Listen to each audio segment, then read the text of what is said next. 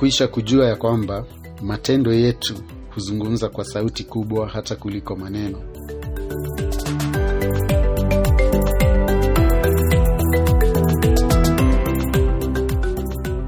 Haya ni mashauri mazuri sana kutoka kwa mgeni wetu katika podcast ya leo. Unaitwa kiongozi, una fursa na baraka ya kuongoza wengine, lakini je, ushuhuda wako unasaidia uwezo wako wa kuongoza au kuharibu?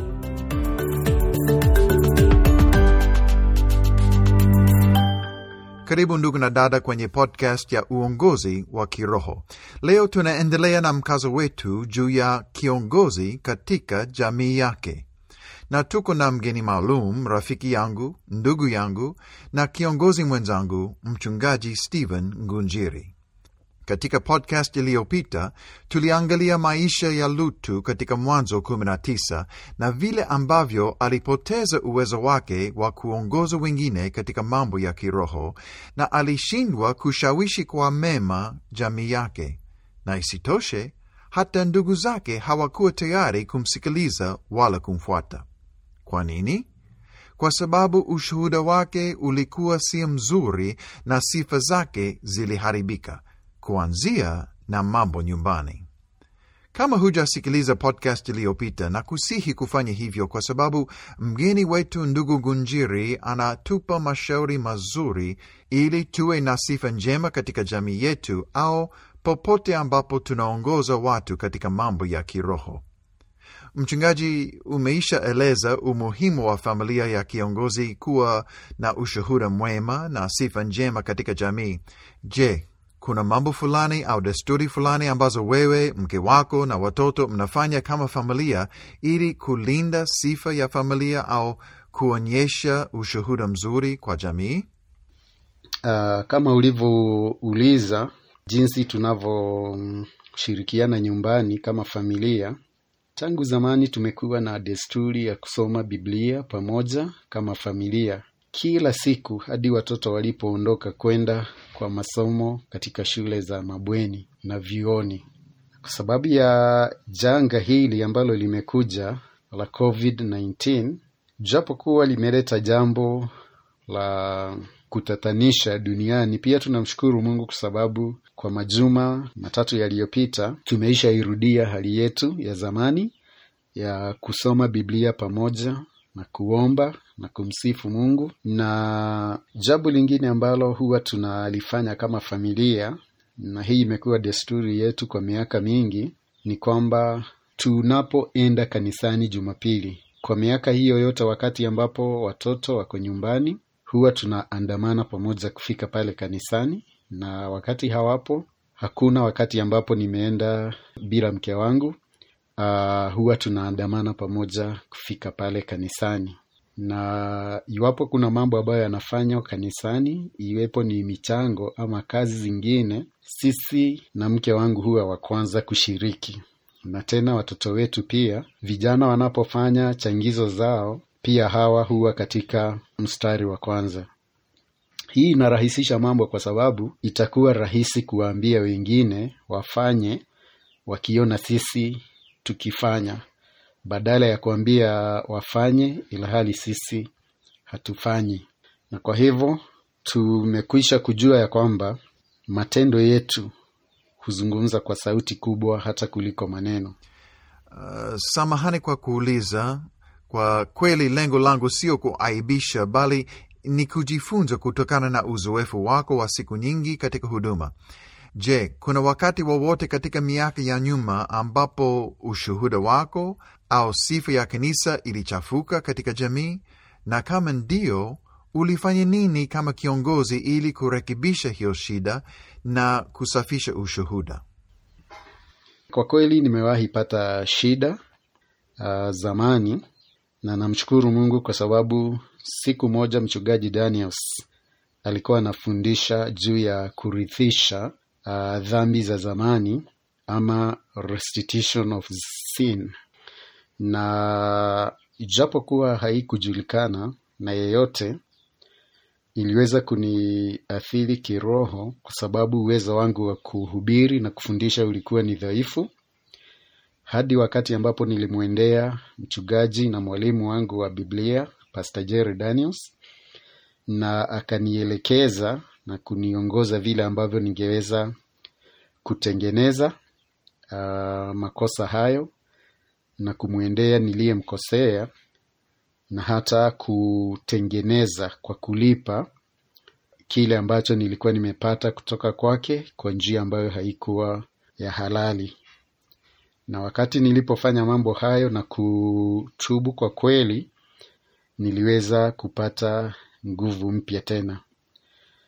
Na tena kanisani tumewahi pata shida si mara moja, hasa tumewahi athibu uh, mashemazi mashemasi wawili wa kanisa kwa hata kuwaondoa kwa huduma, na kwa mambo hayo yote mawili ilihusiana na uh, dhambi ya zinaa, na kwa hivyo kama vile Biblia inavyosema katika Timotheo wa kwanza tano mstari wa kumi na saba hadi ishirini ilibidi kuchukua hatua mbele za wote kanisani na hata kuzungumza na hao ili kuweza kujiodoa katika huduma. Na kwa kweli, wakati ambapo kanisa la Mungu lilipokuwa dhaifu kwa sababu ya dhambi, kila wakati tulipochukua hatua kama hizo ziliweza kusaidia, na tuliona kanisa ikikua kwa watu wengine kujiunga na ushirika wetu wa kanisa. Asante ndugu kwa uwazi na unyenyekevu wako kutushirikisha juu ya nyakati kama hizo ambapo mambo yalikuwa si mema katika maisha ya kiongozi au katika maisha ya kanisa na marekebisho yalitakiwa. Kuchukua hatua hizo za kutubu au kuweka wazi dhambi kanisani si rahisi, lakini kama ulivyosema, tunapokubali kwamba shida ipo, kunyenyekea na kufanya kama Biblia inavyotuamuru, Bwana Mungu hubariki huduma, hubariki kanisa na kubariki kiongozi mwenyewe kwa sababu ya utiifu wake. Na kiongozi msikilizaji, kama mambo si sawa katika maisha yako ya kiroho au katika huduma yako, usiendelee hivyo. Usikubali kuongoza katika mwili badala ya roho. Usiruhusu dhambi yoyote kuharibu uwezo wako wa kuongoza vema. Fanya yaliyo mema machoni pa Bwana. Ungama dhambi yako, rekebisha iliyoharibika, na ufanye sasa, ili uongozi wako ubarikiwe. Ndugu Ngunjiri, nimesikia habari za kanisa lako Timao na huduma maalum ambazo kanisa linafanya kila mwaka ili kuhudumia jamii. Naomba utushirikishe ni huduma gani ambazo kanisa hufanya ili kubariki na kusaidia jamii. Kwa kweli tuna huduma nyingi ambazo huwa tunafanya kanisani, uh, ndani na nje ya kanisa. Kwa mfano, mnamo mwaka wa elfu mbili na mbili tulianza huduma ya kuwafikia vijana kupitia kwa michezo, na wakati huo tulianza na mashindano ya mpira wa miguu na timu za vijiji viwili. Tuliendelea kufanya mashindano hayo kila mwaka na sasa hivi tumefikia karibu vijiji vyote karibu na eneo la Timao kwa Injili kupitia kwa michezo. Kila mwaka tunakuwa na zaidi ya timu kumi na hata wakati mwingine kumi na mbili. Safari ya kwanza mwaka uliopita tulibarikiwa kuwa na timu mbili za kinadada na tunasifu Mungu kwa kuwavutia wasichana pia kujiunga nasi. Bali na kuwahubiria na kutuza timu bora, sisi hutoa zawadi iliyo bora zaidi, si kwa timu iliyoshinda mashindano ama kushinda timu zingine zote, bali tunatoa kwa timu ambayo hudumisha nidhamu ya hali ya juu kutoka mwanzo hadi mwisho wa mashindano ambayo kwa kawaida huchukua uh, wikendi sita hadi nane. Huduma nyingine ambayo tunayoifanya ni ile ya kuwapasha vijana tohara kwa njia inayomtukuza Mungu. Kwa miaka mingi niliona shida ambayo ilikuwa inapokonya vijana wa kiume kila wakati walipokamilisha masomo ya darasa la nane. Hii ni kutokana na tabia ya makabila mengi humu nchini Kenya kuwapasha tohara wavulana na kisha kuwafundisha mafundisho ya kitamaduni, na hasa vijana wa miaka kumi na mitatu na kumi na minne wanadanganywa ya kwamba wamekuwa watu wazima na hawapaswi kuwafuata wazazi wao kanisani. Tulipochunguza na kuona ya kwamba mafundisho hayo ndiyo yalikuwa anafanya vijana wakipashwa tohara wasirudi kanisani tena, ndipo tulianza na mpango wetu wa kwanza kanisani mwaka elfu mbili na sita ambapo vijana wa kwanza ambao walipashwa tohara pale kanisani walikuwa ni vijana ishirini. Kati ya hawa vijana ishirini wanangu wawili walikuweko pale na tena mashemasi watatu wa kanisa, kila moja kijana wake mvulana alikuwa pale. Kwa hivyo tukasema ya kwamba sisi viongozi tutakuwa wa kwanza kufanya hivyo, ili watu waweze kuwa na imani na huduma hiyo, na tena ili wana wetu wawe vielelezo kwa vijana wengine kanisani. Kwa hivyo mnamo mwaka wa elfu mbili na sita tukaanza na mwaka jana tulikuwa na vijana mia moja na arobaini na saba ambapo mia na thelathini na wawili walimpatia Yesu Kristo maisha yao. Sasa tunapata wavulana kutoka sehemu mbalimbali za taifa letu na pia kutoka kwa makabila mbalimbali. Isitoshe, kila mwaka tunafanya ile tunaita follow up conference ya kuwafuatilia vijana hawa na hata wale waliopitia kwa mradi wetu zamani, na tunafanya mkutano Jumamosi ya mwisho ya mwezi wa nane, ambapo pia sisi hupata vijana wengi ambao huwa wanarudi na kujiunga na vijana wengine pale kanisani.